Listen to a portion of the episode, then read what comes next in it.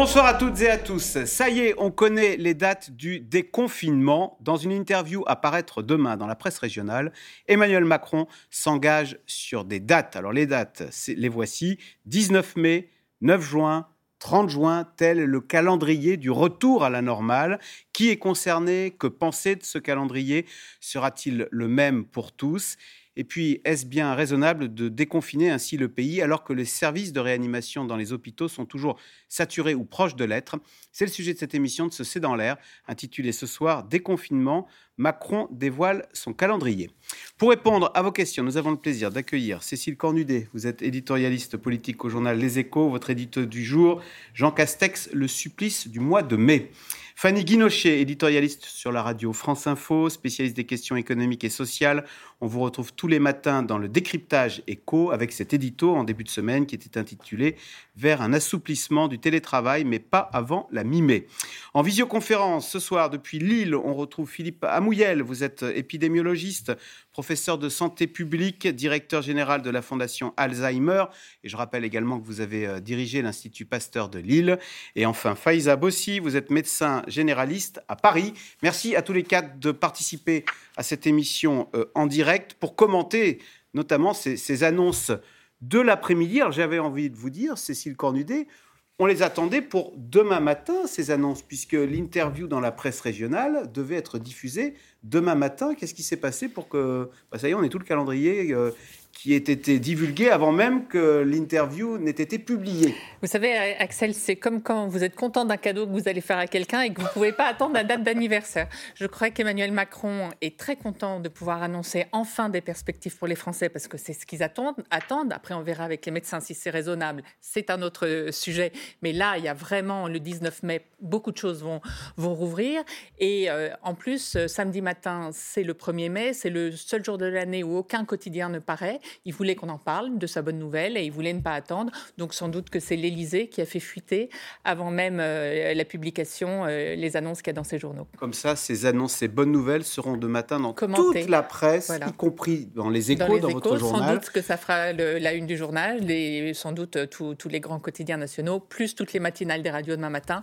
Donc on va en parler de ce cadeau d'anniversaire. Alors ce cadeau d'anniversaire, bon, il y a c'est assez compliqué. On, a résumé, on a mis quelques dates. Hein. Donc le 3 mai, ça on le savait, c'est la levée des 10 km. On va, on va dire des choses simples. Le 19 mai, réouverture des commerces, des terrasses et des lieux culturels sous conditions. Réouverture des commerces et des terrasses. Le 19 mai, est-ce que les les restaurateurs, est-ce que les commerces dits non essentiels sont ravis, soulagés, contents et ils parlent d'un cadeau? Alors, ils sont contents parce qu'ils ont une date et qu'ils attendaient quand même depuis longtemps une date. Les restaurateurs, il faut se souvenir qu'au départ, on leur avait parlé, on a fermé en novembre, on leur a parlé du 20 janvier. Là, quand même, bon, ils n'en voyaient plus le bout. En revanche, là où ils sont très déçus, c'est qu'il y avait un gros lobbying, euh, une demande, c'était que l'ouverture se fasse, euh, on nous parlait de la mi-mai, le chef de l'État parlait de la mi-mai, avant eux, ils espéraient avant le pont de l'Ascension parce que c'est un voilà, c'est un pont. Les gens, week-end de l'Ascension. Un grand week-end. Les gens vont bouger. Il y aura plus la levée des, des 10 km. Ça sera l'envie euh, de sortir après ce troisième confinement, de consommer, de pouvoir aller dans les euh, dans les commerces, de pouvoir aller au restaurant. Donc forcément, cette date qui vient après le pont de l'Ascension est décevante pour eux. Voilà. Donc il y avait un petit bémol. C'est le jeudi 13 mai, l'ascension. Voilà, et il y a beaucoup, il y a un certain nombre d'écoles qui ferment le 14, et puis vous avez des salariés qui, on peut partir 4 jours. Voilà, c'est le pont classique. Euh, mais malheureusement, euh, pour les restaurateurs et pour euh, les commerces, enfin tous les commerces, pas, enfin là les, commerces, non, essentiels. voilà, eh bien non, les rideaux seront encore fermés jusqu'au mercredi 19, qui est la date de réouverture. professeur Philippe Amouyel, qu'avez-vous, quelle a été votre réaction quand vous avez vu ce calendrier? De réouverture. Je vais quand même citer euh, euh, Jean Castex hein, qui dit La situation épidémique continue de s'améliorer. Alors tout dépend, euh, puisqu'on fixe plus de seuil, on fixe des tendances. Alors il est vrai qu'on voit que les hospitalisations conventionnelles ont tendance à baisser un petit peu. En revanche, en réanimation, on est toujours entre 5900 et 6000 patients, hein, 5879 actuellement. c'est beaucoup, ça c'est c'est proche du maximum que peuvent supporter nos hôpitaux? Le problème, c'est pas le maximum à supporter, c'est le nombre de déprogrammations qu'il faut faire et maintenir pour pouvoir accueillir toutes ces personnes. On a entre 5000 et 6000 euh, positions, mais il y a des patients qui ont besoin aussi de ces services de réanimation. Il ne faut pas oublier ça. Euh, en ce qui concerne le taux de positivité, alors il diminue, mais il y a deux signaux qui sont un peu gênants. C'est que le nombre de personnes qui se fait tester baisse de manière importante et euh, simultanément le taux de positivité augmente, puisque probablement ce sont plus, celles qui ont plus besoin et donc les plus positives qu'on va tester. Donc euh, il faut prendre tous ces éléments avec précaution. Euh, ça, c'est le niveau de contamination. Maintenant, pour la définition d'un plan de sortie, oui, d'un calendrier de sortie, si réellement on pondère ces dates en fonction de l'évolution de la situation sanitaire, peut-être que certains engagements n'arriveront pas à être tenus.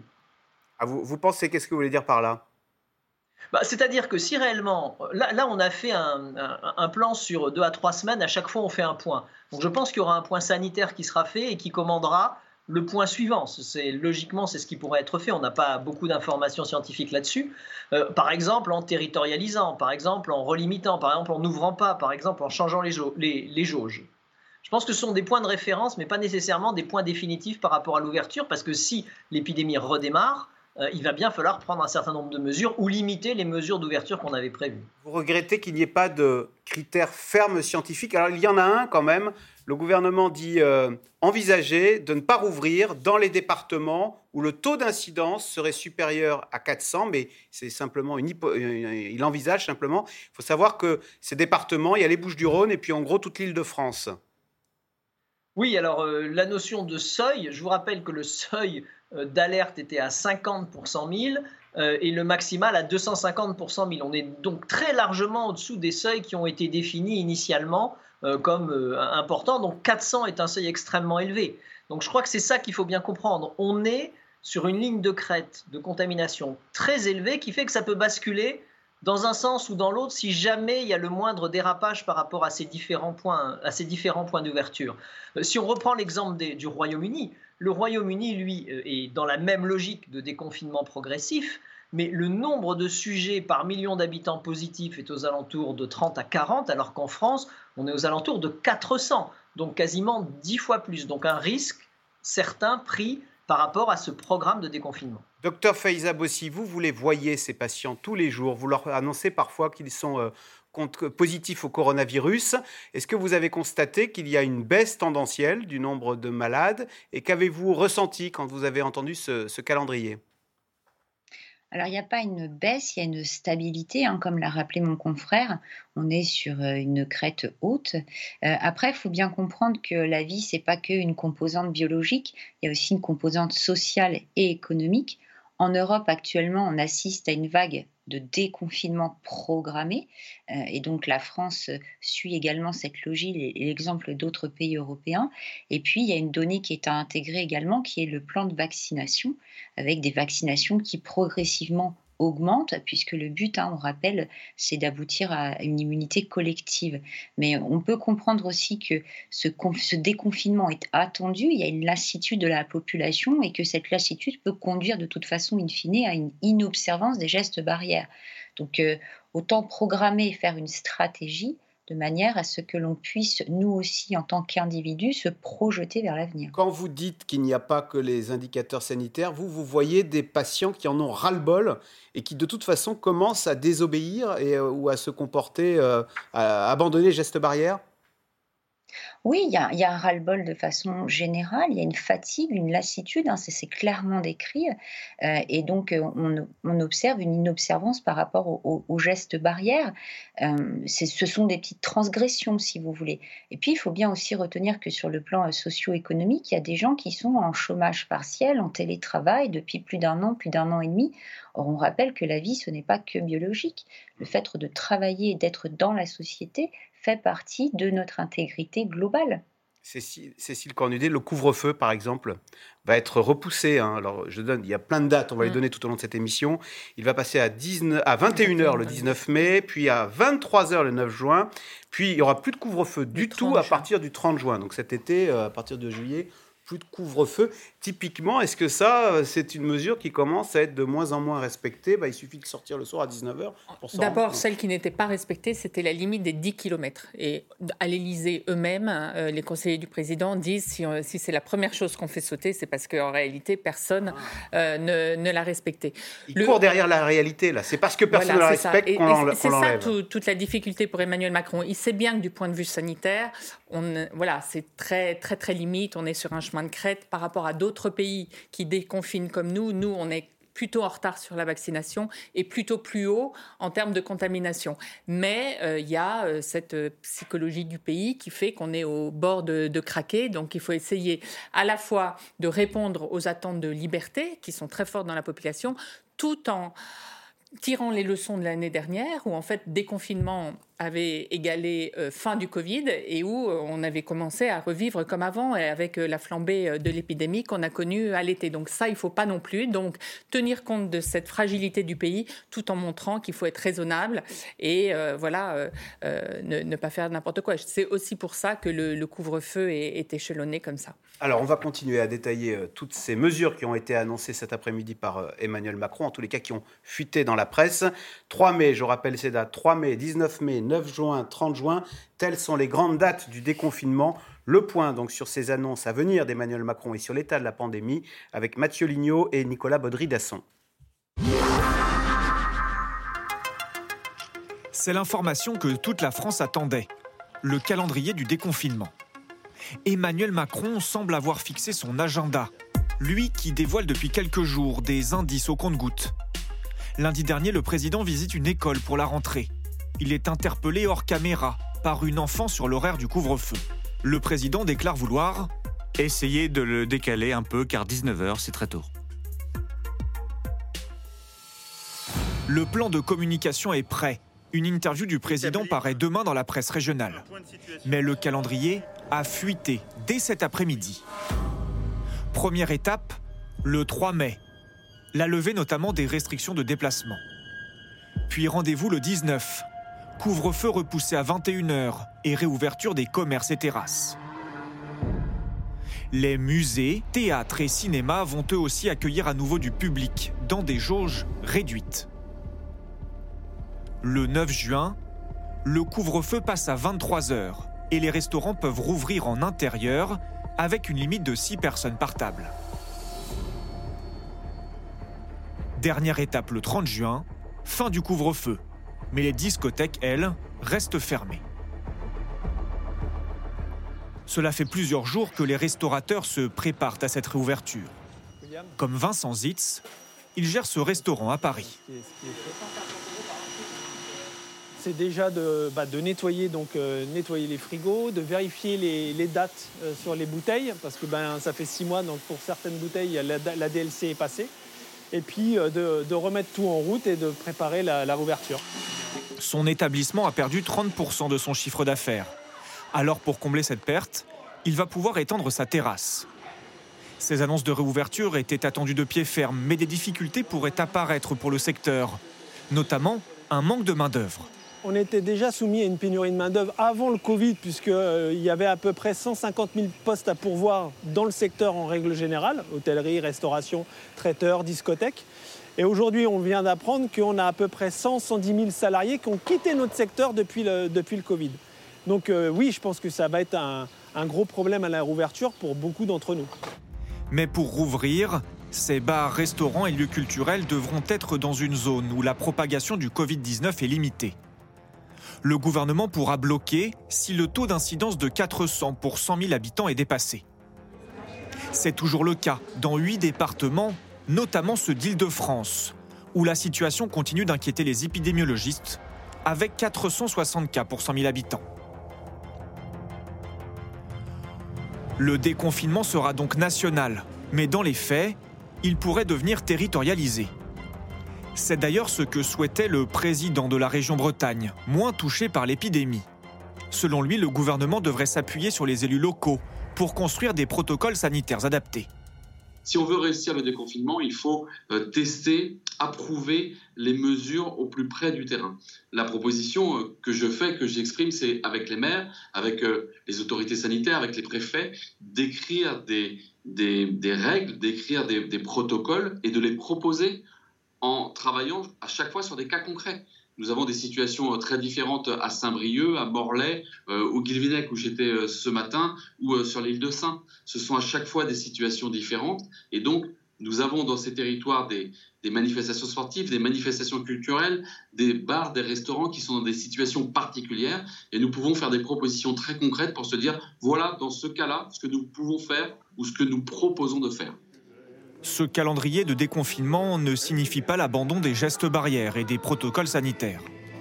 Le gouvernement prévoit la fin de la limite de jauge pour les événements qui regroupent plus de 1000 personnes le 30 juin prochain. Mais pour cela, il faudrait montrer un pass sanitaire dont les modalités restent à l'étude.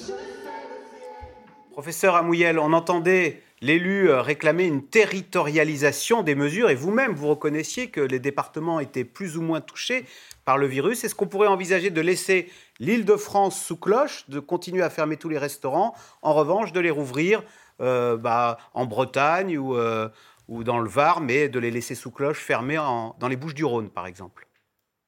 Oui, je pense que ça, c'est une idée qui permet un peu de, limiter les à que pourraient entraîner euh, ces, ouvertures. la question se posant de savoir, puisqu'on n'a plus de limite au déplacement, euh, si ça ne va pas entraîner des mouvements euh, dans les populations et réinjecter potentiellement des cas là où il y en avait relativement peu. Mais sinon, le principe de la territorialisation, puisque les chiffres que l'on donne sont toujours des moyennes nationales, mais quand on regarde la réalité des chiffres, il y a d'une grande hétérogénéité dans la distribution euh, du risque et du niveau de contamination. Donc, a priori, oui, c'est une bonne idée, mais il va falloir là encore définir le plan de territorialisation et également d'échange entre régions. Fanny Gonichet, parce qu'il y a une envie quand même de, de voyager. Alors peut-être pourquoi pas le week-end du pont de l'Ascension. On peut circuler. Ça veut dire que, que quand même, euh, même si les restaurants sont fermés, on... Il y a une envie. Et d'ailleurs, euh, même quand euh, on a su qu'à partir du 3 mai, ça on le sait depuis quelques jours, il n'y aurait plus la limite des déplacements, la SNCF a vu son taux de réservation augmenter. Du côté des gîtes de France, il y a déjà des pré-réservations après le, 3 mai qui sont très fortes, hein, qui sont vraiment entre 50 et 80 de, de taux de réservation. Ça dépend des régions. Mais donc, il y a une envie de bouger parce que euh, tout le monde n'a pas eu la chance d'aller vivre euh, les trois semaines du troisième confinement dans sa résidence secondaire. Euh, il y a quand même la majorité des Français a vécu ce confinement.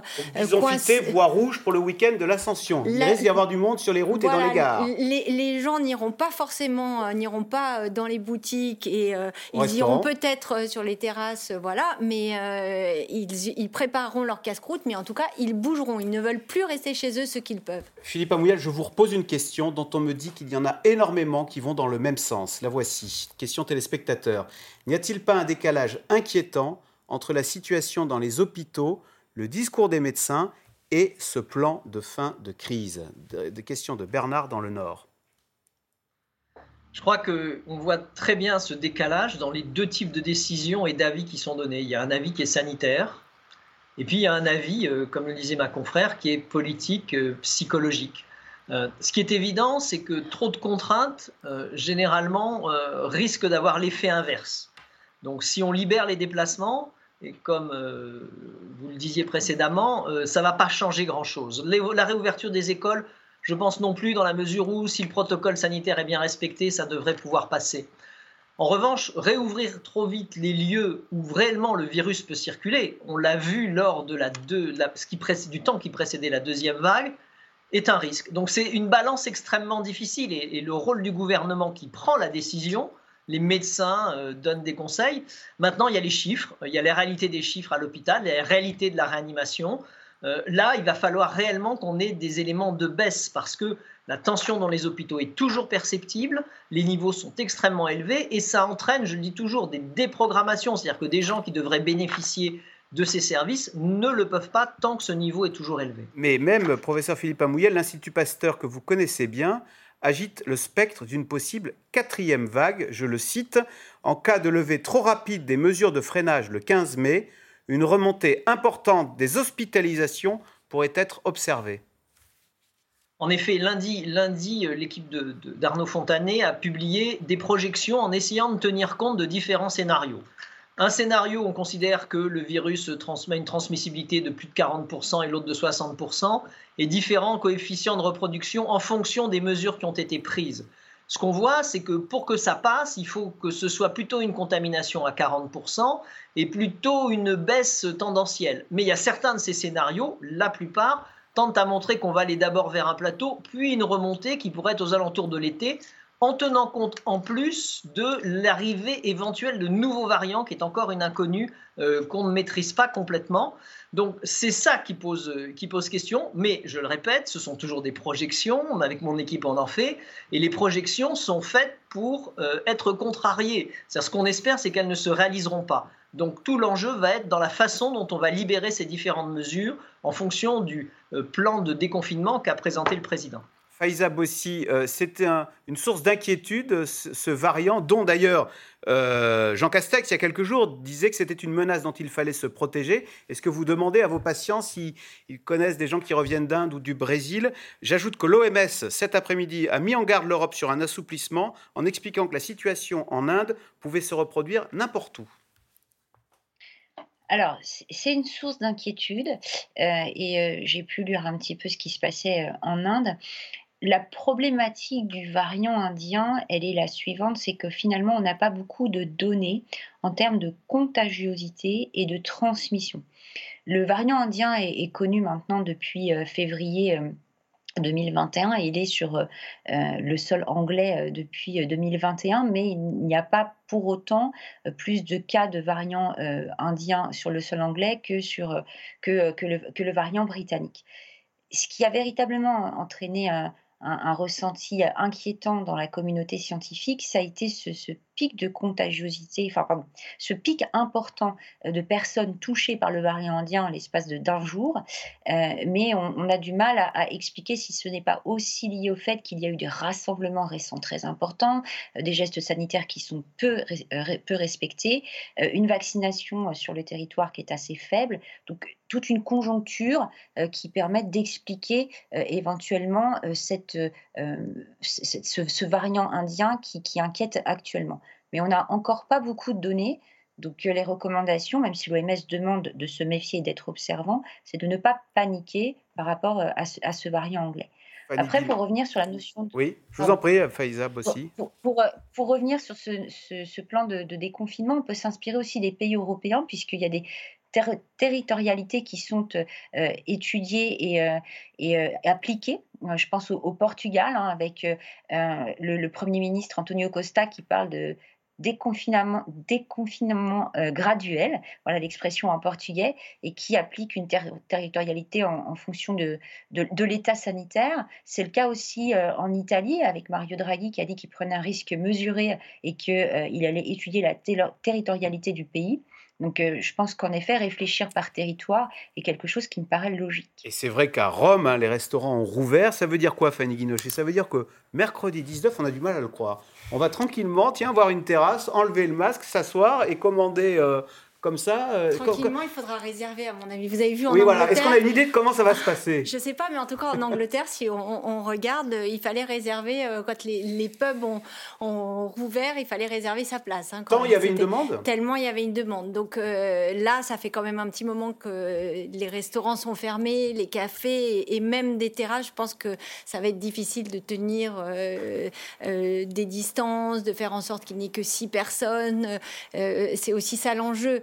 Euh, après... Ils sont impatients de rouvrir ces restaurateurs ou il y a un peu d'anxiété là de rouvrir la machine après euh, six mois de fermeture On a vu que globalement dans votre reportage, on voit ça demande du travail, mais il y a une impatience pour la plupart. Il y en a d'autres qui ont euh, quand même changé d'orientation. C'est ce que disait très bien votre reportage. C'est-à-dire qu'il y a une étude qui a été faite par les professionnels. Il y a 100 000 personnes, en tout cas ils estiment qu'il y a 100 000 personnes dans ces métiers, sur 600 000 quand même, qui sont allés vers d'autres d'autres métiers, d'autres secteurs. des serveurs qui ont changé de voie. Bah oui, parce que souvent, c'est des emplois qui sont des emplois précaires. Et quand euh, mettez-vous à la place d'un serveur qui apprend euh, au mois de septembre, octobre, enfin novembre, que de toute façon, il va falloir attendre janvier, et puis qui se dit, bon, je vois bien avec les difficultés, ça se trouve, j'aurai pas de boulot avant mars. Attendre 5-6 mois, souvent, ce sont des gens qui ne sont pas, qui n'ont pas été pris en chômage, qui ne bénéficient pas du chômage partiel. Il y a quelques aides, mais euh, qui ne peuvent pas se permettre de pas du tout travailler, des intérimaires. Et donc, euh, ce sont des gens qui ont fait des reconversions. Soit ils, ils sont en formation, soit ils ont complètement changé de secteur. Et puis, il y en a d'autres, c'est pas subi. Il y en a aussi qui ont découvert que bah, finalement, la vie qu'ils avaient de travailler tous les soirs en cuisine, de ne pas voir leurs enfants, eh bien, on peut peut-être euh, trouver d'autres options. Mais ça va poser un problème parce que c'est une euh, réouverture graduelle. On voit avec, euh, il faut arriver à jauger au niveau des fournitures. On le voyait très bien là. Euh.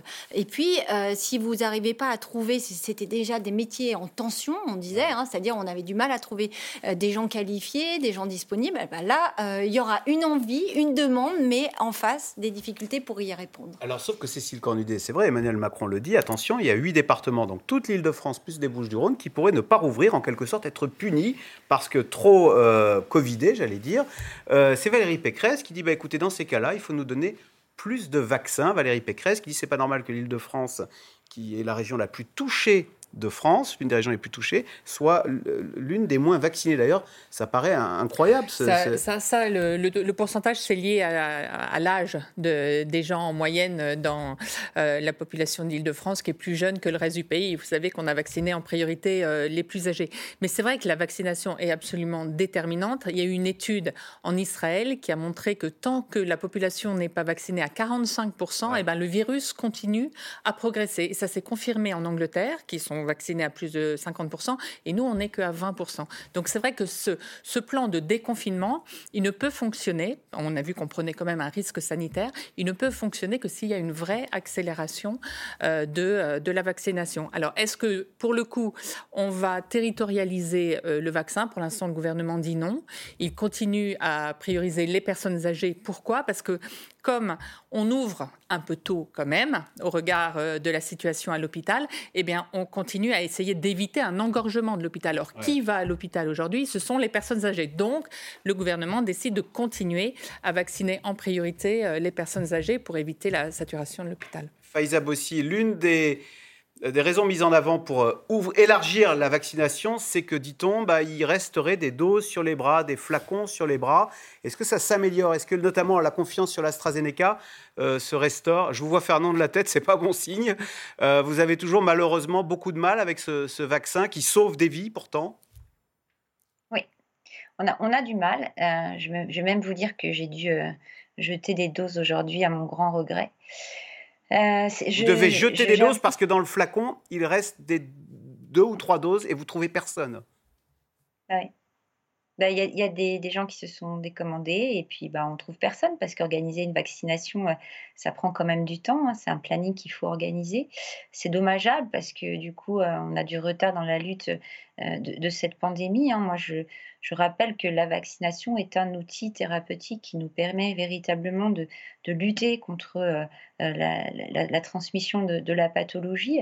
Est-ce qu'il ne faudrait pas l'ouvrir, pardonnez-moi Faiza Bossi, de vous couper, au moins de 55 ans, du coup, cette AstraZeneca Puisque euh, bah, les Anglais, ils vaccinent avec l'AstraZeneca quand vous avez 40 ans. Hein.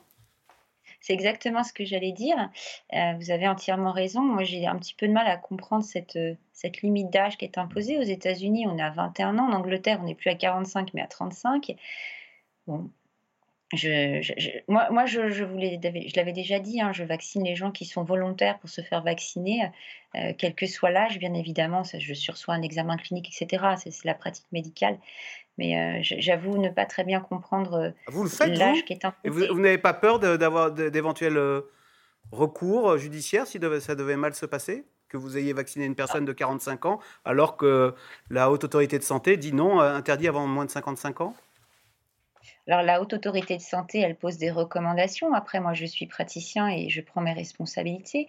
Euh, d'autre part, euh, les patients qui euh, ont l'honneur de venir me consulter sont conscients, enfin je les éclaire hein, par rapport à la vaccination. Ils sont suivis également. Hein. je leur je leur fais pas le vaccin et ensuite je les lâche, puisque je vous dis, je les examine, je leur fais un bilan avant voilà, et encore une fois, je prends du recul par rapport à ce qui est fait dans d'autres pays. Je vous rappelle qu'aux États-Unis, en Israël, également en Angleterre, le seuil d'âge, il n'est pas à 55 ans, hein. il est à 21 ans aux États-Unis, je le répète, 35 ans en Angleterre.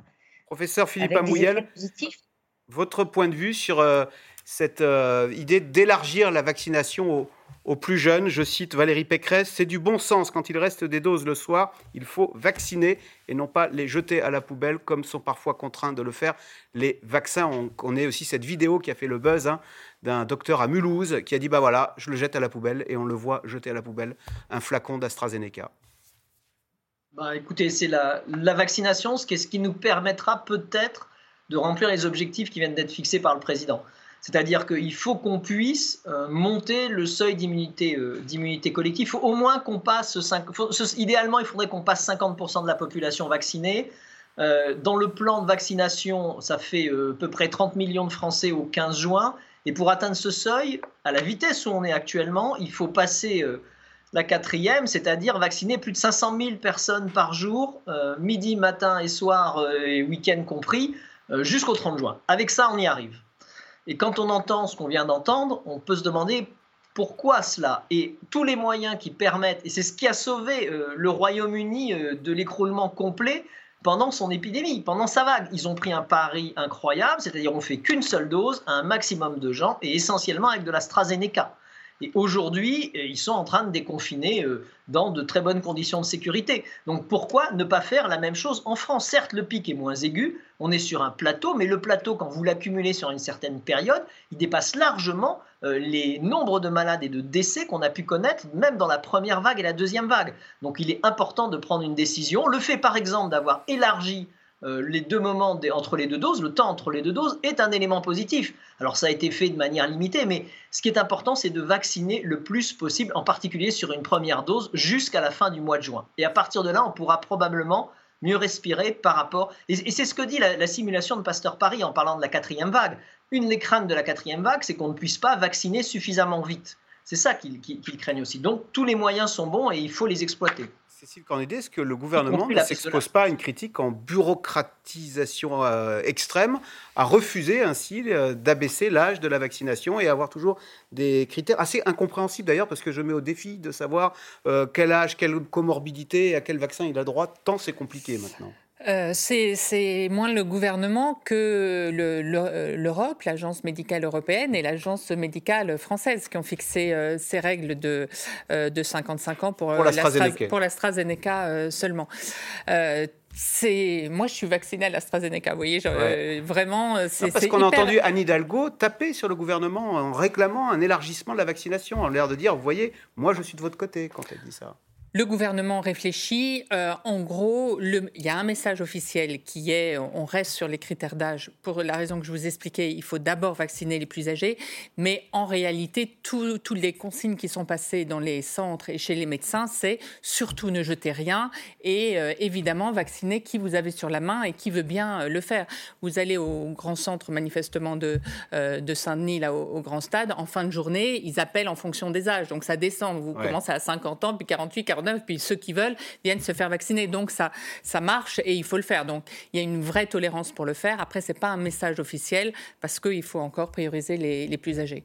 Alors on l'a dit, hein, l'Italie, euh, elle, a commencé à déconfiner. Depuis euh, lundi 26 avril, les restrictions sanitaires ont été assouplies. Donc à Rome, par exemple, les bars et restaurants sont ouverts à midi et le soir jusqu'à 22h, alors seulement à l'extérieur. Les cinémas, les salles de concert et les théâtres peuvent également à, nouveau accueillir du public avec une euh, jauge de 50%. Vous voyez ce sujet de Juliette Perrault et Paul-Rémy Barjavel en Italie, à Rome. Dans le quartier de Monti, au cœur de Rome, malgré la pluie, les Italiens se précipitent aux terrasses des cafés. Comme on dit à Naples, le café c'est les 3 C. Chaud, corsé, confortable. Avec la pluie, c'est pas très pratique, mais pour le reste, on y est. Boire son café, un rituel matinal dont ils ont été privés pendant plusieurs semaines à cause du confinement. Ça c'est pour vous, sans sucre, vous m'avez dit. Hein. L'occasion pour les clients et les employés de se retrouver et prendre des nouvelles les uns des autres. Je travaille, la petite est à la crèche. Petit à petit, on se réorganise, mais c'était vraiment compliqué, c'était une période un peu bizarre. C'est l'essence même de notre travail. C'est important de pouvoir échanger avec les clients. Quand on fait de la vente à emporter, on se contente de leur donner leur café et puis ils s'en vont. Là, on a vraiment la possibilité de bavarder avec eux. Comme un goût de la vie d'avant la pandémie. L'assouplissement des restrictions sanitaires depuis lundi permettent aux Romains de renouer avec leurs habitudes et avec leur ville. Parmi les monuments qui viennent de rouvrir au public, le Colisée. Il faut s'imaginer des galeries circulaires en dessous. C'est là où se préparaient les gladiateurs? Oui, mais en réalité, les gladiateurs avaient aussi leur quartier, en dehors du Colisée. Pour cette famille romaine, c'est même une première. Jamais ils n'avaient mis les pieds dans ce monument emblématique de la ville éternelle.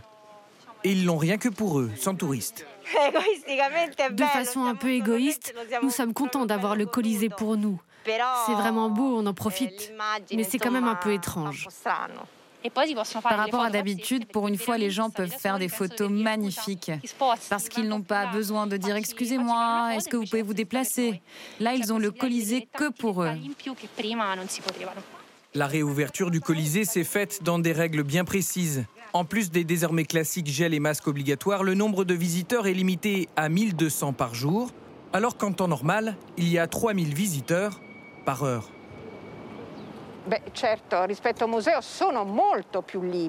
Par rapport au musée, c'est sûr que les gens ici sont Eh, beaucoup plus libres. Mais on a quand même mis en place des circuits spécifiques, avec des sens uniques par exemple. On a des avantages, c'est sûr, mais on suit quand même toutes les procédures pour garantir la sécurité des visiteurs. Car le véritable casse-tête de cette réouverture se trouve ailleurs, les lieux clos, comme les cinémas. Là aussi, les conditions sont drastiques. Ici, la salle contient 300 places assises, seules 50% d'entre elles sont disponibles. S'il y a des couples, on les isole, en laissant libre une place à gauche et une place à droite. Et les amoureux du 7e art sont bien au rendez-vous, excités de retrouver l'ambiance d'une salle de cinéma plongée dans le noir.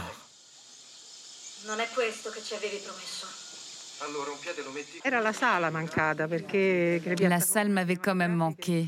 Les films, on peut les voir à la maison, mais c'est vraiment l'atmosphère, le silence qui m'avait manqué. Regarder un film à la maison, c'est banal. Rome retrouve donc un semblant de vie normale. Pour la première fois depuis bien longtemps, les restaurants accueillent des clients en terrasse et jusqu'à 22 heures. Des nouvelles libertés qui inquiètent déjà les virologues dans un pays qui a payé un lourd tribut à la crise sanitaire avec plus de 120 000 morts. Alors, question téléspectateur. Euh, Est-ce que les gens vont partir en vacances là où il n'y a pas de confinement, Fanny Guinochet? Bah, c'est le risque, hein, et d'ailleurs c'est certainement une des, une des indications euh, qu'a dû prendre en compte l'Élysée, parce que si la France reste totalement confinée, elle va se priver de, de touristes déjà, qui ne vont pas venir, et puis un certain nombre de Français vont faire des tests, tous ceux qui, seront, qui ont la chance d'avoir euh, été, euh, pu être vaccinés ou prouver un- une immunologie, ils vont aller euh, ailleurs, c'est-à-dire en Italie, en Grèce, et ça va complètement désorganiser la saison touristique. La France, c'est la première destination touristique, donc c'est un enjeu économique majeur. Et euh, d'ailleurs, on le voit dans le calendrier qui a été donné euh, là par le président. On va pouvoir accueillir des touristes étrangers dès le 9 juin. Avec passe sanitaire. Avec passe sanitaire, mais quand même dès le 9 juin, l'idée c'est de pouvoir faire en sorte que la destination France soit euh, dans les packages des tours opérateurs, que au moment des réservations qui se font là actuellement, on puisse, on ne soit pas complètement évincé des radars. Parce que ce que vous dites, c'est que non seulement les touristes étrangers risquent de ne pas venir en France, France, mais en plus, l'autre risque, c'est que les, Français risquent de partir cet été, aller en Italie ou en Grèce, là où il n'y a pas de Covid, là où il y a, où il y a des restos en tous les cas. En tout cas, où les... donc ça, ça a vraiment joué parce que sur le, la venue des touristes étrangers aussi, c'est pas rien. Hein. On a, en, temps normal, c'est 90 millions de, de touristes étrangers qui viennent. Et ce sont essentiellement des Américains. Alors, ils ont le droit de venir avec un pass, mais des Américains et des Japonais, des Asiatiques. Aujourd'hui, quand on regarde de l'extérieur la situation sanitaire de la France, on vient d'en parler, c'est quand même risqué. Ça n'est pas dit que ces touristes-là reviennent. Et l'année dernière, ce qui a sauvé la saison touristique, c'est que les Français sont restés en France. Alors, si en plus cette année, vous avez un certain nombre de Français qui partent ailleurs, au niveau économique, ça va être délétère. Professeur Philippe Amouyel, vous seriez touriste japonais, vous iriez où en Europe euh, Vous viendriez en France en vous disant la France c'est un pays où il y a peu de Covid et où les restaurants sont ouverts. Qu'est-ce que vous conseilleriez aujourd'hui euh, Où, conseilleriez-vous d'aller cet été sans trop prendre de risques et en pouvant aller tranquillement au restaurant? En Europe Il y a euh, l'Italie, on vient de le voir, il y a l'Espagne, il y a la Grèce. Il y a la Finlande, il y a le Royaume-Uni. Hein. Ils sont sortis de l'Europe, mais c'est un territoire européen. Euh, je pense que cette remarque est importante, hein, d'où l'importance du, du, du, pass sanitaire et de son installation en France pour permettre aux, personnes qui viennent en France de, de, pouvoir profiter de, notre beau pays. Le, le seul inconvénient, c'est est-ce qu'avec des seuils de contamination, comme on peut les voir, comme n'importe qui peut les voir sur Internet et comparer avant de faire son voyage, les gens auront le courage de venir si par exemple ils ne sont pas vaccinés en France en se disant, bah voilà, là je prends un risque. Euh, donc c'est vraiment la question qui va se poser aujourd'hui et, il faut c'est pour ça qu'il faut absolument euh, vacciner plus de la moitié de la population avant la fin du mois de juin. Cécile Cornudet, est-ce que ça veut dire que l'exécutif s'inquiète quand même de ce que la France soit associée au Covid et même que le gouvernement, que euh, on finisse par dire bah, Jean Castex c'est le premier ministre du Covid, la France est le pays du Covid. Est-ce que c'est quelque chose quand même qui, dont une image dont il faut chercher à se débarrasser? Il y a une dimension politique hein, dans, dans, le pilotage de cette gestion sanitaire. On voit bien beaucoup par rapport à nos voisins. On déconfine aussi parce que les voisins euh, déconfinent. On essaye toujours de se comparer. Et puis, on est à un an de la présidentielle. C'est évident que le président de la République, il a envie de se déconfiner politiquement pour passer. Et d'ailleurs, ça se sent très bien. Vous verrez dans l'interview de demain où lui-même, euh, la moitié de l'interview, quasiment, enfin tout le dernier tiers, on a l'impression qu'il part en campagne. Il annonce qu'il va faire un tour de France pour venir euh, tâter le pouls du pays, pour voir comment on va, une sorte de grand débat en fait, pour reparler avec les Français. Donc on voit bien qu'il est euh, euh, passé à, autre chose. Peut-être plus que son Premier ministre. Vous parliez de Jean Castex qui, lui, c'est marrant, on, revoit les mêmes tensions qu'il y avait exactement il y a un an au moment du déconfinement entre Emmanuel Macron et Édouard Philippe. Là, entre Emmanuel Macron et Jean Castex, qui est beaucoup plus prudent. Alors, il est plus enfermiste, comme on dit? Il est, il est plus prudent, il voit, il voit la situation sanitaire, il voit la situation dans les réanimations. Il a moins d'impératifs, lui, à partir en campagne présidentielle. Il y a un risque pénal dont, euh, qui peut peser sur lui, que n'a pas le, président.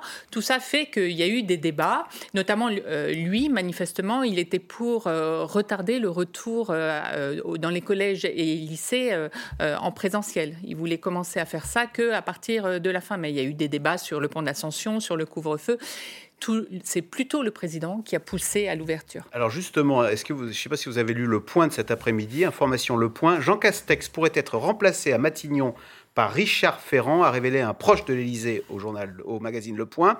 Et je cite ce proche Jean Castex est un premier ministre technique, très hospitalo-centré et qui incarne la crise, comme si euh, il fallait avoir un, mettre un peu d'air frais euh, avec un nouveau euh, ministre qui ne soit bah, premier ministre qui ne soit plus associé au Covid. Ça aussi, ça rappelle les débats de l'année dernière, exactement au même moment. après, on entendait plus ce genre de petites phrases contre Emmanuel Édouard Philippe quand on était journaliste qu'aujourd'hui contre Jean Castex.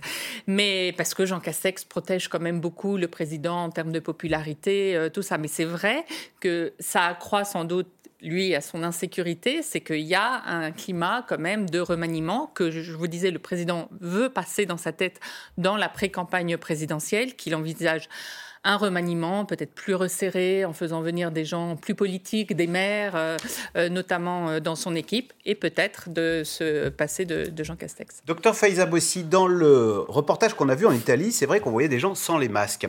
Est-ce que vous, ça vous fait trembler en tant que, que médecin, ou bien non, vous dites, bah non, en fait, quand on est vacciné, il y a un moment, il faut savoir ôter le masque. Est-ce que est-ce que c'est quelque chose qui, qui peut être naturel ou, euh, ou bien non, on est durablement traumatisé et on garde le masque en toutes circonstances, même quand on a eu ces deux doses?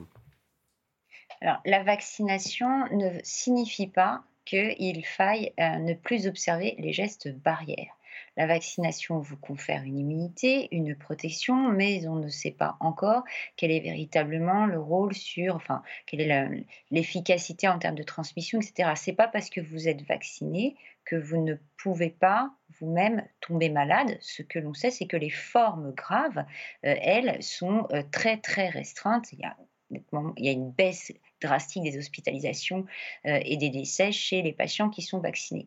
Mais la vaccination ne vous euh, euh, empêche pas, au contraire, euh, les gestes barrières doivent être maintenus. Après, je vous l'ai dit, on est dans un contexte de lassitude et, on a une inobservance ou une diminution de l'observance aux gestes barrières par fatigabilité. Mais vraiment, le vaccin ne, vous dédouane pas, hein, vous n'êtes pas délivré, libéré, hein, ne vous dédouane pas de ne pas porter les, masques et de respecter les gestes barrières ce d'autant, on le rappelle encore une fois, que l'immunité collective n'est pas atteinte. Et d'autant que, professeur Philippe Amouyel, dans euh, l'interview à paraître demain, Emmanuel Macron fait cette confidence. Il dit On ne sait pas très bien comment on va évaluer cette épidémie. Il est possible qu'elle nous revienne chaque année comme une épidémie euh, chronique contre laquelle il faudra chaque année se revacciner euh, pour s'en protéger. Ce qui voudrait donc dire qu'on va devoir vivre très longtemps avec ce masque et, et aller dans ces gymnases pour se faire piquer avec le masque, je ne sais pas, mais avec euh, la vaccination, bah, c'est ce qui se passe pour la grippe quand même. Hein. Euh, grippe d'ailleurs dont cette année il y a euh, quasiment pas de cas. ce qui veut donc dire qu'on n'a pas construit l'immunité collective qu'on construit chaque année habituellement et qu'il il faudrait que le gouvernement commence à penser à commander des stocks de vaccins anti-grippaux pour éviter justement un pic de grippe qui pourrait être éventuellement contrôlé par les masques euh, cet hiver. Donc je pense qu'en effet, en fonction, on n'a pas assez de recul pour connaître le, temps de couverture et l'impact de cette couverture en fonction de l'immunité collective. Mais quand on connaîtra ça, si on se base sur ce qu'on connaît des coronavirus A qui font les petits rhumes qu'on a tous, on refait des rhumes tous les ans. Donc il est fort probable que l'on devra se faire revacciner chaque année, mais pas nécessairement dans le contexte épidémique. Au contraire, pour prévenir une nouvelle épidémie et pour prévenir des formes graves si jamais elles survenaient. Le fait qu'il n'y ait plus de grippe, ça veut dire que... Qu'est-ce que ça veut dire pour vous? Ça veut dire d'abord que le coronavirus est bien plus transmissible que la grippe?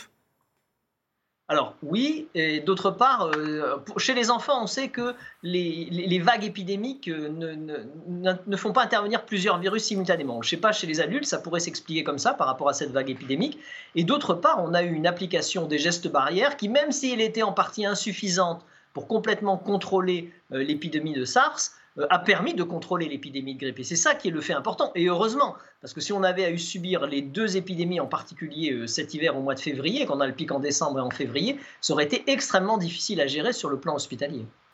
Alors, il y a ceux qui attendent la date de réouverture et ceux qui n'y croient presque plus, comme le monde de la nuit, un secteur euh, sans perspective depuis plus d'un an.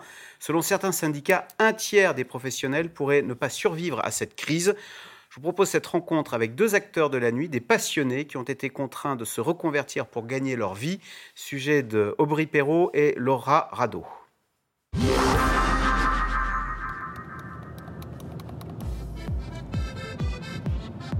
Dans son ancienne vie, Jérôme Fior était patron de boîte de nuit. Un an de fermeture, c'est un an sans voir la foule vibrer au son des tubes du moment. Oui, on y pense souvent, surtout euh, bah, là, le moment précis où on entend un, morceau qui, bah, qu'on a l'habitude d'entendre et qui rappelle bah, les soirées qui se, passent, euh, qui se passaient tous les week-ends. Quoi. À 43 ans, l'oiseau de nuit a dû s'adapter. Depuis décembre, sa vie a changé. Il travaille en plein air. Son nouveau job, coordonner l'aménagement d'espaces verts. Ça va, tout s'est bien se passer Un emploi temporaire décroché grâce à l'un de ses amis, en tant que patron, Jérôme Fjord n'a pas droit au chômage. Subvenir à nos besoins, euh, Mon fils nous a aidés. Euh, on a fait un crédit personnel pour pouvoir manger. Mais après, il arrive un moment, ben, il n'y a plus. Quoi. Donc, euh, et n'ayant pas de revenus euh, pendant presque dix mois, ben, il n'y a pas d'autre alternative. Un travail qui lui permet aujourd'hui de toucher le SMIC et de rompre avec la solitude. Même si ce n'est pas notre vie d'avant, mais on reprend une vie sociale, oui. Donc ça permet de penser un peu à autre chose et de se libérer un peu l'esprit. Ça fait du bien. les nuits sont meilleures. La vie d'avant, dont les souvenirs ont parfois un goût amer pour Fabrice Bois.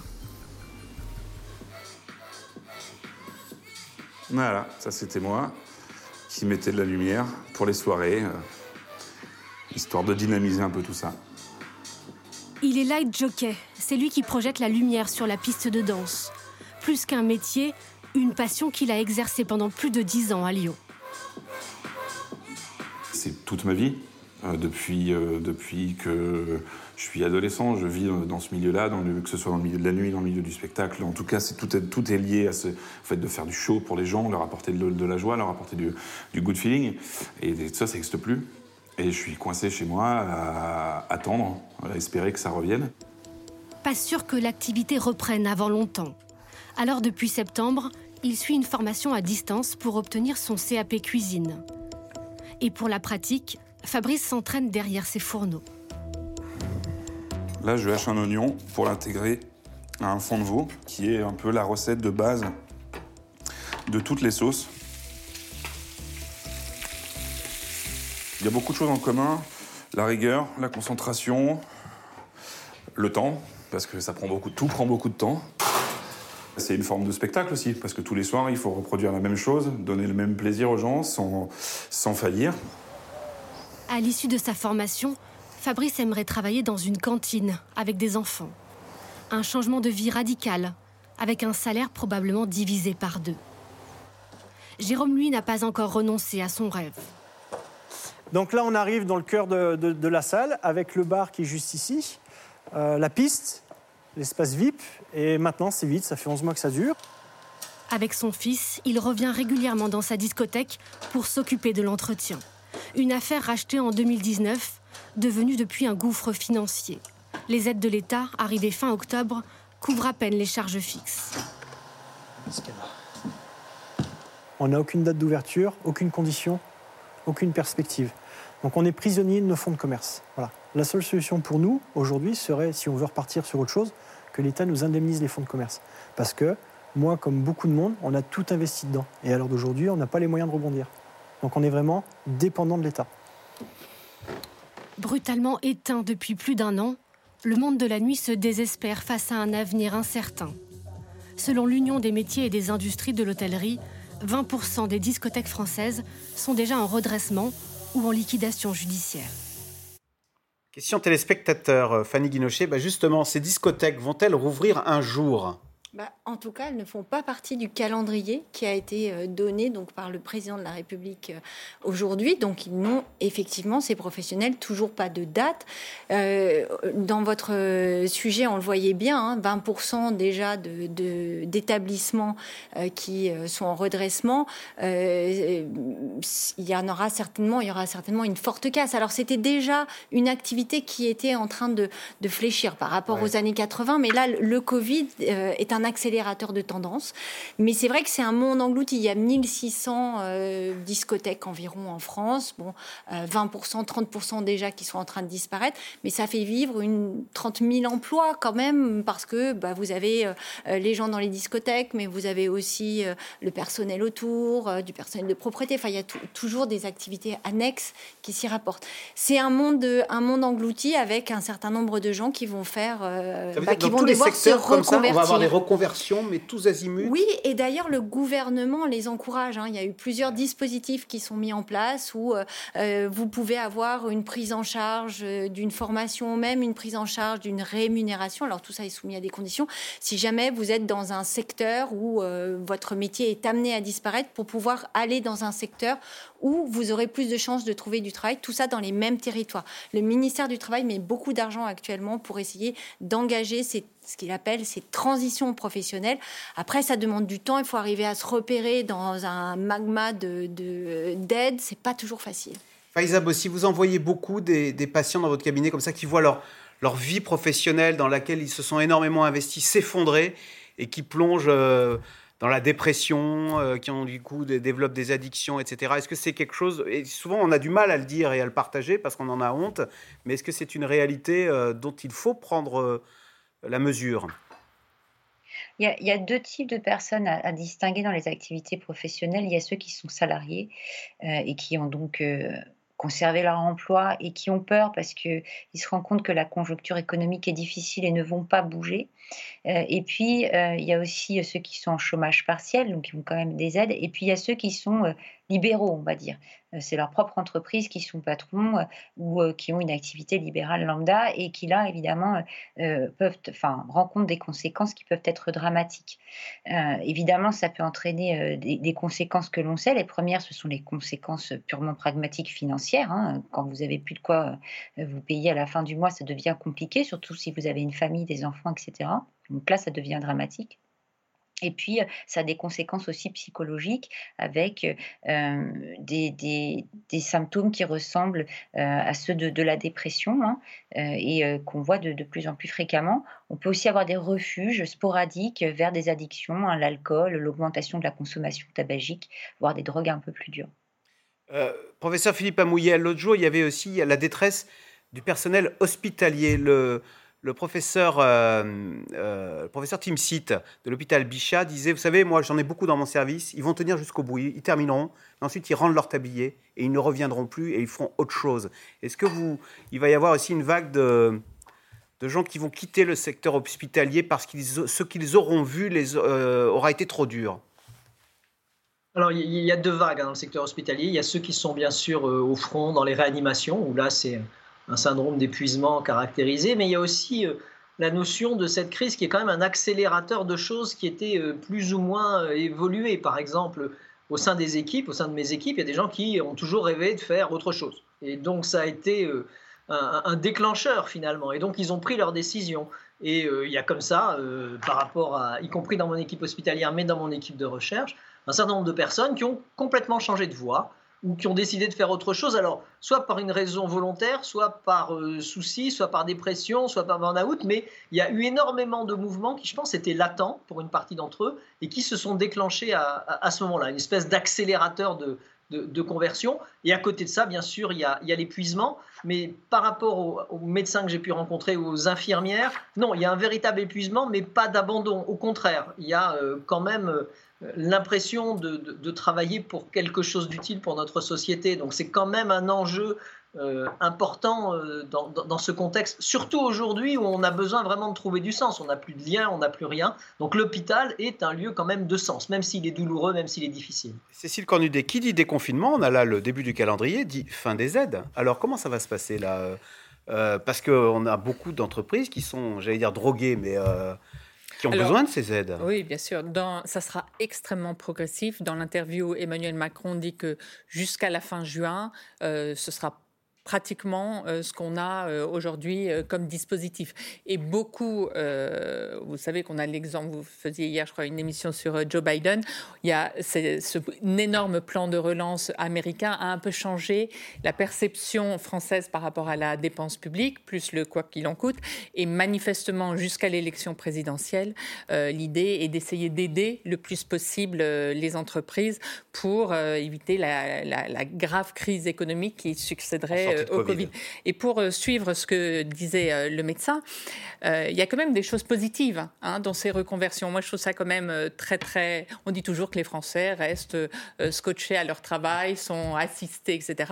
Quand même, tous ces, serveurs ou ces gens de boîte de nuit qui se reconvertissent de l'occasion de chef, voilà. Et là, dans parcoursup, manifestement, on a un peu les, les premières tendances. Et les écoles d'infirmières, il y a énormément de demandes. Et j'entendais une jeune fille à la radio qui disait, bah oui oui, là, moi, j'avais jamais pensé à ce métier, mais je me suis rendu compte depuis un an combien c'était important. Donc, il y a quand même des choses positives qui peuvent sortir euh, d'un moment comme ça. Aussi de belles histoires. Allez, tout de suite, on revient à vos questions. justement, Macron joue-t-il un coup de poker en vue des élections de 2022 Est-ce que dans ce calendrier, il y a un petit peu de l'agenda politique derrière l'agenda sanitaire. Oui, coup de poker, c'est fort euh, quand même parce qu'il va y avoir des garde-fous. Là, va s'ouvrir à partir de la semaine prochaine toutes des négociations euh, tous azimuts avec les professions, avec les, élus locaux pour voir quels peuvent être les freins au cas où euh, ça flambe localement. Donc il y aura quand même des garde-fous pour éviter que ça reparte d'un coup. Mais c'est vrai que ce déconfinement est aussi un déconfinement politique, espère-t-il, pour tourner la page de cette mauvaise période, en espérant en construire une, et de ne pas être envoyé, parce que vous savez, il y a la jurisprudence Churchill, qui avait gagné la guerre, mais ah dont les Anglais s'étaient séparés.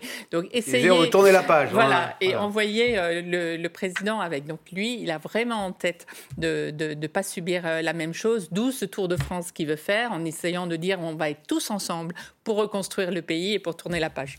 Et, d'ailleurs, dans cette euh, interview, effectivement, toute la fin de l'interview, euh, c'est un Emmanuel Macron qui rassure, qui rassure les chefs d'entreprise en leur disant que les aides vont continuer, qui rassure les Français en disant que non, il n'y aura pas de hausse d'impôts, euh, qui est vraiment sur une tonalité de l'accompagnement vers du mieux, qui continue à évoquer une envie de transformation. Donc ça peut rejoindre aussi un certain nombre de transformations dont rêvent les Français.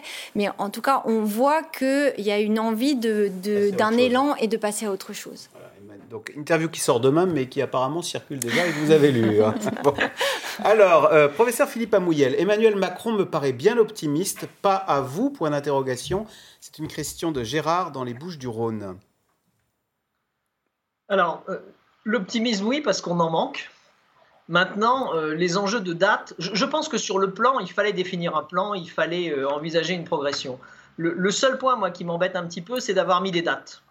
Parce qu'on peut en effet maintenir ce plan, il va peut-être pas euh, être aussi rapide, il va peut-être durer un peu plus longtemps, il va peut-être falloir une certaine élasticité, alors elle sera territoriale, mais elle sera aussi peut-être dans le calendrier. Donc je pense que le plan, oui, c'est d'ailleurs ce que font nos, voisins hein, qui sont dans de meilleures conditions, mais ce plan, il doit progresser en parallèle des mesures de vaccination massive. Et donc il faut vraiment qu'on ait une assurance de ce côté-là que ça puisse marcher. Et enfin, si on pouvait glisser, alors je le répète souvent, euh, un moyen euh, pratique de diminuer le niveau de contamination qui est du dépistage national massif ou une utilisation massive des autotests euh, systématisés dans toute la France, ces deux éléments pourraient peut-être garantir la possibilité d'éviter une quatrième vague et donc. Mais ce sera peut-être pas le 30 juin, ce sera peut-être un petit peu plus tard. Donc c'est juste là-dessus. Mais je pense qu'il était quand même important de passer un certain message de perspective. C'est quand même la première fois qu'on a ça.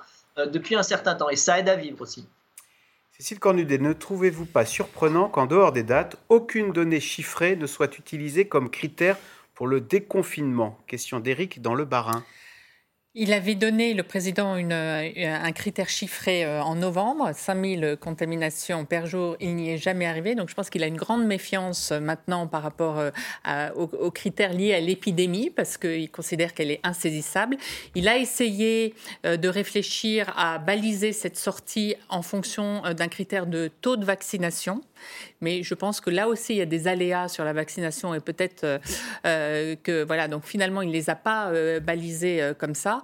Il y a l'incidence de, 400 qui reste, ah voilà, le critère. C'est pas rédhibitoire. Hein. C'est le gouvernement se donne la possibilité de ne pas rouvrir dans les départements où l'incidence est supérieure à 400 Surtout, il devrait euh, agir euh, euh, sur les jauges à ce moment-là. Donc faire des jauges extrêmement basses dans les lieux où il y a une grosse incidence et les préfets, les, les maires sur localement auraient la possibilité de desserrer un petit peu les jauges ou de les rebaisser selon, selon le taux d'incidence. Professeur Philippe Amouyel, pourquoi Emmanuel Macron a-t-il jeté aux oubliettes sa barre des 5000 cas?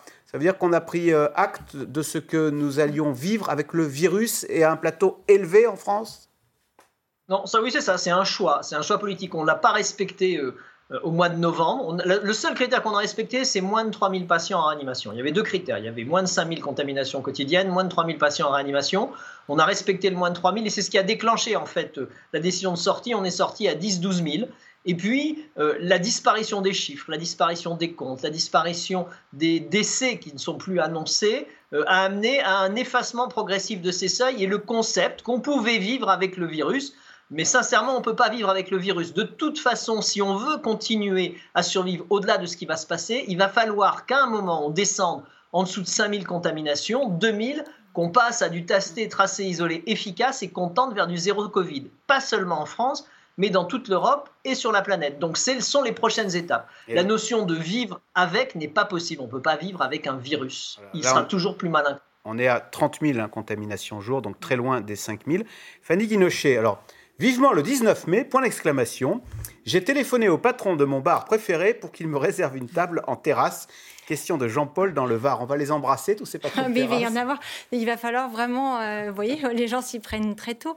Euh, effectivement, euh, c'est quand même très symbolique. Enfin, c'est un art de vivre. Et c'est vrai que le restaurant, le café, ça reste le clocher au milieu du village hein, en France. Donc ça, il y a une attente qui est très très forte.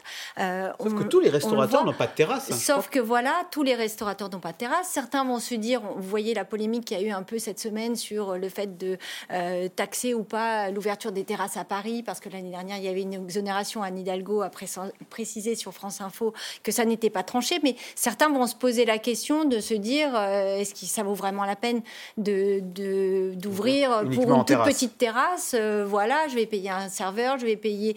Donc il y a tous ces arbitrages-là. Mais en tout cas, c'est vrai qu'il y a une, envie, parce qu'il y a une envie de lien, on, l'a dit, hein, sur, dans, cette, dans cette épidémie, il y a tous les critères, mais l'envie de lien, elle est là. Et d'ailleurs, les transgressions qui sont faites aujourd'hui, c'est que les gens vont les uns chez les autres et se voient. C'est essentiellement ça, la première des transgressions. Tous les départements suivront-ils le même calendrier Cécile Cornudet, est-ce que dans la France, qui est un pays très jacobin, euh, euh, pétri de, où nous aimons l'égalité, est-ce que se dire, ah bah tiens, les restos sont ouverts à Saint-Malo, mais à Paris, ils sont tous fermés bah D'ailleurs, peut-être que tout le monde ira à Saint-Malo, du coup. Bah, C'était un débat, parce que justement, on voyait le, maire de Bretagne, je ne sais plus de quelle commune il était tout à l'heure, qui disait, euh, nous, il y en a peu en Bretagne, donc il faudrait... Il y a eu tout un débat hein, pour savoir s'il fallait faire ça.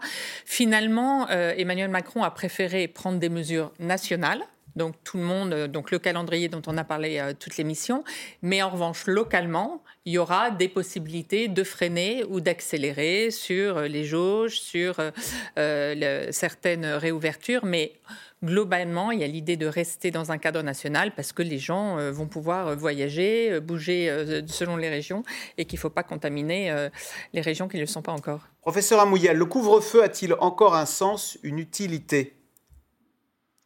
Alors oui, hein, le couvre-feu, à quoi ça sert? Ça sert à limiter les interactions privées hein, qui étaient évoquées précédemment.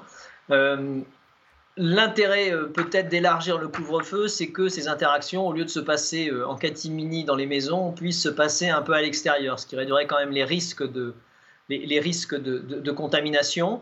Euh, qui soient progressivement euh, supprimés euh, ne pose à mon avis pas de problème, sous réserve d'une baisse du taux de circulation du virus, hein, ce qui est important quand même. Il ne faut pas oublier, même s'il n'y a pas d'indicateurs, ces indicateurs sont suivis et seront scrutés. Et si jamais il y a une alerte, on peut bien imaginer que beaucoup de choses pourraient se bloquer.